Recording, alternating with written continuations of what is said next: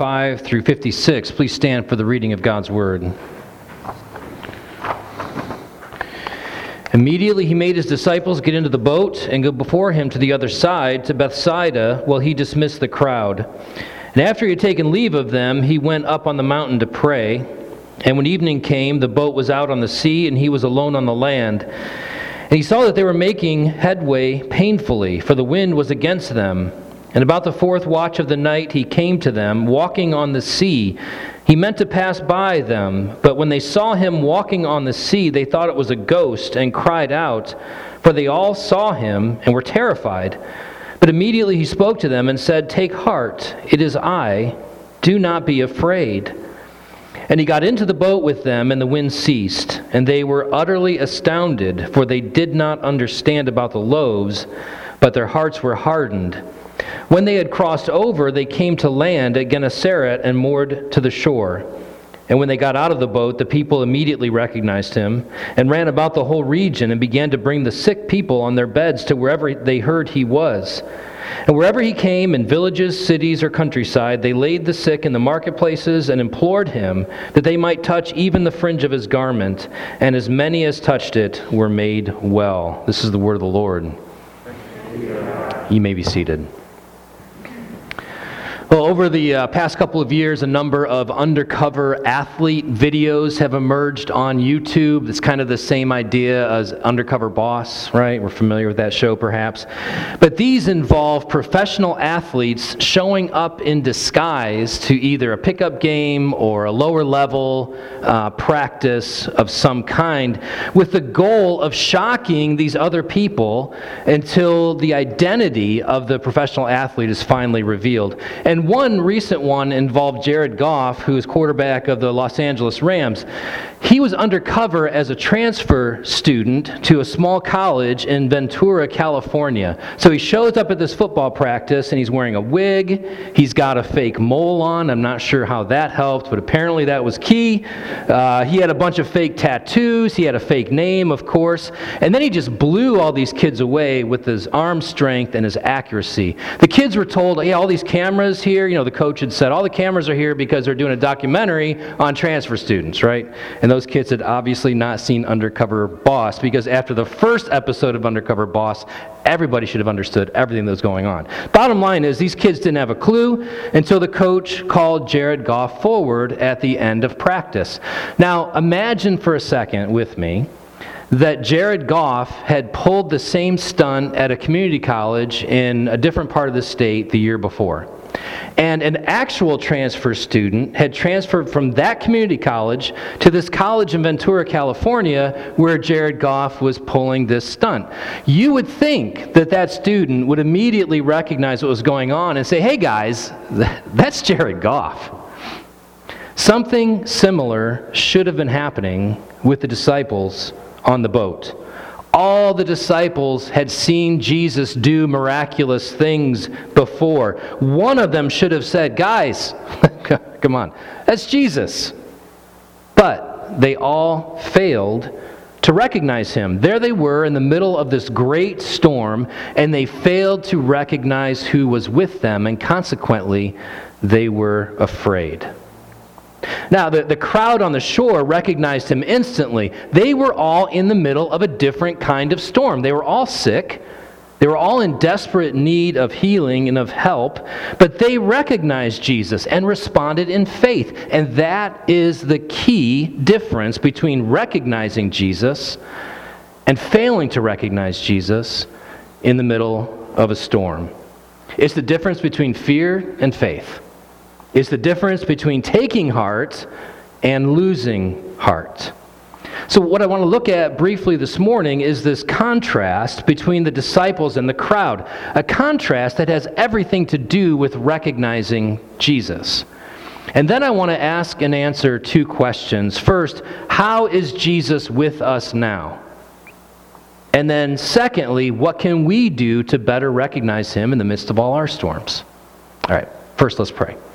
Heavenly Father, we're thankful for this portion of your word, for preserving it for us down to this very day. And we do pray, O oh God, that you would help us learn more concerning who your Son is and how he is with us now. And Lord, help us to begin by your grace and with your help to employ those means of grace that you have provided so that we be- might better see who is always with us in the midst of every storm. And we ask this in Jesus' name. Amen. All right, so the contrast between the uh, disciples and the crowd, I'm calling it as a contrast in Christ recognition. Contrast in Christ recognition. The disciples failed to recognize Christ and they responded in fear. Now, first, just recognize the irony here. They are in the storm because they were obeying Jesus. Jesus said, guys, I need you to get into the boat. And the text is actually even more insistent. Jesus is insisting, guys, get in the boat. I'm going to stay here. And they probably were thinking, yeah, we know you're going to go pray, because that's what you always do in times like this. But guys, get in the boat and start making your way across. So they are obeying Jesus. And as a result, they're facing great difficulty. They're in the boat because they're following Jesus. A storm, uh, you know, blows up into the into the sea where they were. Um, they were making difficult headway. You know, the text tells us they were essentially uh, rowing all night because the uh, fourth watch is between 3 a.m. and 6 a.m. Uh, another gospel account, I believe it's the Gospel of John, tells us that they had made it three to four miles offshore. That was it. So they had been struggling all night long. They probably knew Jesus was up on that mountain praying. And they may have been thinking, why is he up there when we need him here? Things can get difficult when you follow Jesus. It may feel like you're making little progress in your lives spiritually right? When am I going to change? When am I finally going to see growth in my life? The strong headwinds of trials and temptations keep revealing how much sin still clings so closely in my life. It feels like I'm making little headway in my relationships, my relationship with my spouse or with my kids or, or whatever the case may be. And of course, you've got two people now together who are dealing with strong headwinds of sin in their own life, trying to work things out together. You know, you're seeking to serve God in your work, and so you, you, you face nothing but trials and difficulty there as well, nothing but toil. You, you go into ministry. Lord, I'm, I'm ready to, to take the world in your name, to go overseas and do anything you would have me do, and you experience nothing but fruitlessness rather than fruit as you would hope to see. And it may be that you wonder, as I often wonder, Lord, why are you up there when I need you down here? I'm going to come back to that at the end. But let's come back to this text and just notice the clues about Jesus' identity that are all over the passage. The most obvious one is, right, he walked on water. Mean, that's just boom, it's right there in the text. But there's also more subtle clues. Now, these more subtle clues are not ones that I'm saying they should have gotten. Please don't hear me say that. That's putting too much of a burden on the disciples. But as we read the text now, you know, on dry land, we're, we're able to see certain clues to who this was that was on the storm on the sea walking on the sea coming out to them in the storm First of all, you know, there's the fact that they were three to four miles out from shore, and it was dark, and I don't think it would have been a full moon because there was a storm, and yet Jesus could see them, could see that they were struggling. And then, of course, he walks out on the water. The, the text tells us, though, that he, it says, intended, he meant to pass by them. Now, that's in the end of verse 48. And you might look at that and say, well, wait, he actually wasn't trying to go to help them? I don't think that's the case, and, and really no commentators think that's the case. After all, if he intended to pass by them, why pass by them so close? So that they could see him. Rather, what you see here, and again, this isn't something the disciples should have been able to see because the text hadn't even been written yet. but as you read the text, especially in the Greek, you find that the same word that's translated pass by here in Mark chapter 6 is the Greek word that was translated in the Greek translation of the Old Testament pass by at a place like, for instance, Exodus 33 and Exodus 34, when we're told that the Lord God passed by Moses at that time of his great self disclosure concerning who he was the Lord, the Lord, the compassionate and gracious God, slow to anger and abounding in steadfast love. And again, they couldn't have seen that, but we can, reflecting on Scripture now. This little hint, this little clue. You see the same Greek word translating in the Greek version of the Old Testament, that place in 1 Kings chapter 19 where God passes by Elijah. Well, Elijah is hidden in the cleft of the rock. This is God on the sea with the disciples. There's also perhaps in the word take heart, it is I in verse 50, in that those two words translated it is I is actually ego eimi, which in the Greek means I am. Take heart, I am. Now, again, they would have heard it is I because those were the two words that were also used to commonly self identify. And, you know, Jesus knew that they were wondering, who is this out on the sea? And so, again, it's just a little subtle hint that we can pick up. This is the I am. Jesus acknowledged that he is the I am. In another place, in John chapter 8, I believe it is, Jesus said, Before Abraham was, ego eimi, I am. There, without doubt, Jesus is saying, I am the I am. The I am that revealed himself to Moses at the burning bush in Exodus 3, that's me. The I am that led the people out of Egypt through the sea and through the wilderness, that's me. Jesus is the I am. But they failed to recognize Jesus. Why? Well, the text tells us in verse 52 they did not understand about the loaves, but their hearts were hardened. What should they have understood about the loaves? Well, remember, last week, Jesus multiplied the bread and multi- multiplied the fish. They had the five loaves and the two fish, and it was enough to, re- to feed. I mean, 5,000 men with, with kids and, and wives, it would have been 8, 10,000 or more.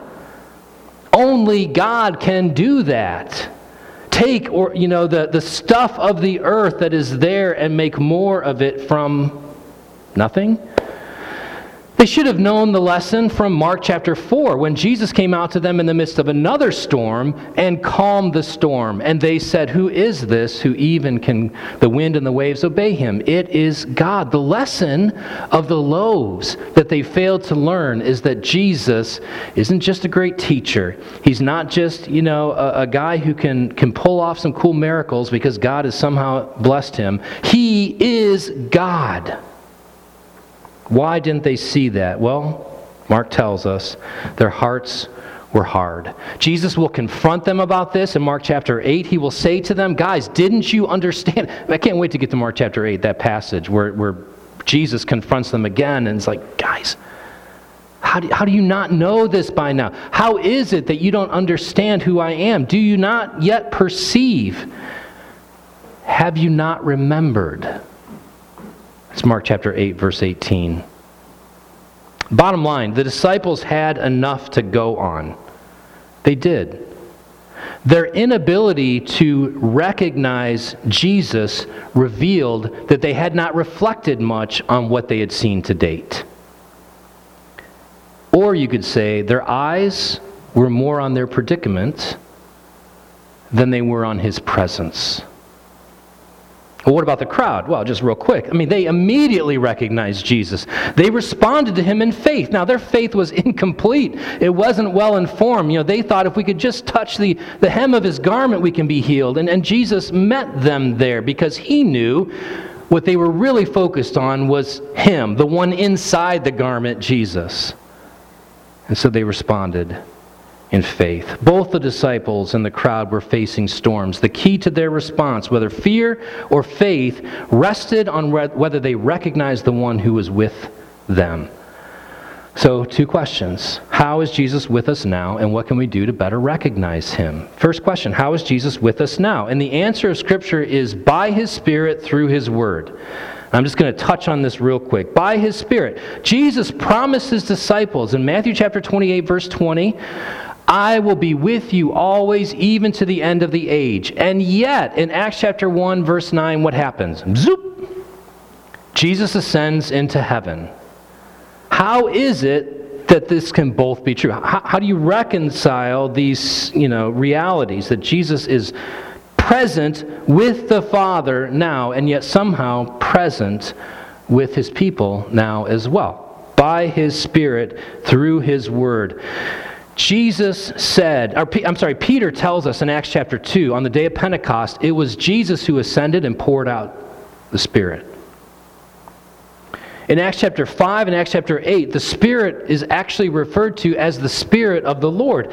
In Romans chapter 8 and 1 Peter 1, again, I'm blowing through these, the Spirit of Christ the Holy Spirit is referred to as the Spirit of Christ. Now, I'm not saying that the Holy Spirit and Jesus are somehow, you know, meshed together so that they're of the same essence. It's that their work is so intertwined. The Spirit pointing to the person and work of Christ, Christ, the one who has poured out the Spirit, that we can say it's as if they're one, which is why when you go read 2 Corinthians chapter 3, you see Paul saying things like, the Lord is the Spirit. It's through the Spirit given to His church that Jesus is present with His people. And the testimony of the Spirit is preserved for us in the Bible. And so Jesus said to his disciples in John chapter 16, The Spirit that I give you will guide you into all the truth. All the truth, what? All the truth that I have taught you concerning myself from all the Old Testament. And so the, Peter, the Apostle Peter, can tell us that how did people write the Bible? Well, in First, Second Peter chapter one, that it was written by men who spoke from God as carried along by the Spirit. So here's Jesus giving His Spirit, by which He is present with His people, and telling the Spirit what to tell the disciples to write, so that we have the Word of Jesus Christ with us in the very Word of God that is the Bible. How do we know Jesus? How do we know who He is? How do we know what His will is for his, our lives? How is it that we know He is with us to comfort us, to guide us, to help us by His Spirit, which has been poured out upon His church and indwells every Christian believer through His Word. So, what can we do to better recognize Jesus? And the first is the most obvious reflect on His Word. Reflect on His word. I use the word reflect intentionally, not just because everything else I'm about to say starts with R, honestly.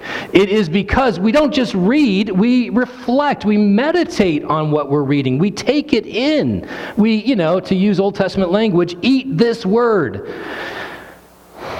we take it into our hearts. We meditate on it. We think about it, and the Holy Spirit within us uses that. Secondly, we remember Jesus' identity. We remember that He is the I am.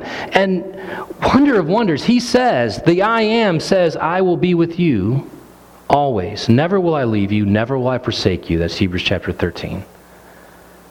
Reflect on his word. Remember his identity. Third, rely on his promises. This is what happens in the midst of the storm. The, the, the reflecting on his identity, the, the reflecting on his word and remembering his identity, that, that happens outside the storm, right? We do those things and so that when the storm blows up, we're able to call to mind and rely on his promises. That is the key to Christ's recognition in the midst of storms. It's taking the word of Christ with the help of the Spirit of Christ into the center of your being so it's there when the pressure comes. And then, fourth, rest in his grace. Jesus is so gracious in this passage. I mean, think about it for a second. He does not stand out on the sea and say to his disciples, You know what? I'm not getting in the boat to figure this out. he got in the boat. He didn't say to them, Guys, you should have known this by now. He got in the boat. He saw they needed help. He got in the boat. They were astounded. They still didn't get it. They didn't, wouldn't get it for some time at least. He got in the boat. And what about the crowd, right? I mean, the crowd, their theology was all wrong. And Jesus did not say, you know what, when you get your theology right, I'll come to your aid. What did Jesus need? He needed simple faith. Just a simple willingness to trust Him and to welcome Him in. Jesus will be gracious to you. You don't have to have it all figured out. Now, this isn't an excuse for theological laziness. Don't hear that. You know me well enough to know I'm never going to say that. but what it is, is simply an assurance, a comfort to know that Jesus doesn't stand back and say, you know what, when you figure it out, when you've done enough self reflection so that you can really see how messed up you are, and when you've done enough reflection on my word so that you can really understand who I am, then I will come to your aid. Jesus knows that in order for those two things to happen, he has to come to our aid first. And so all he's looking for is simple faith, simple trust in him just a willingness to welcome him. So earlier I said, you know, we sometimes feel, why is Jesus up there when we need him down here? The disciples may have felt that way. Why is Jesus with the Father up there on the mountain when we need him here to help us in the midst of the storm?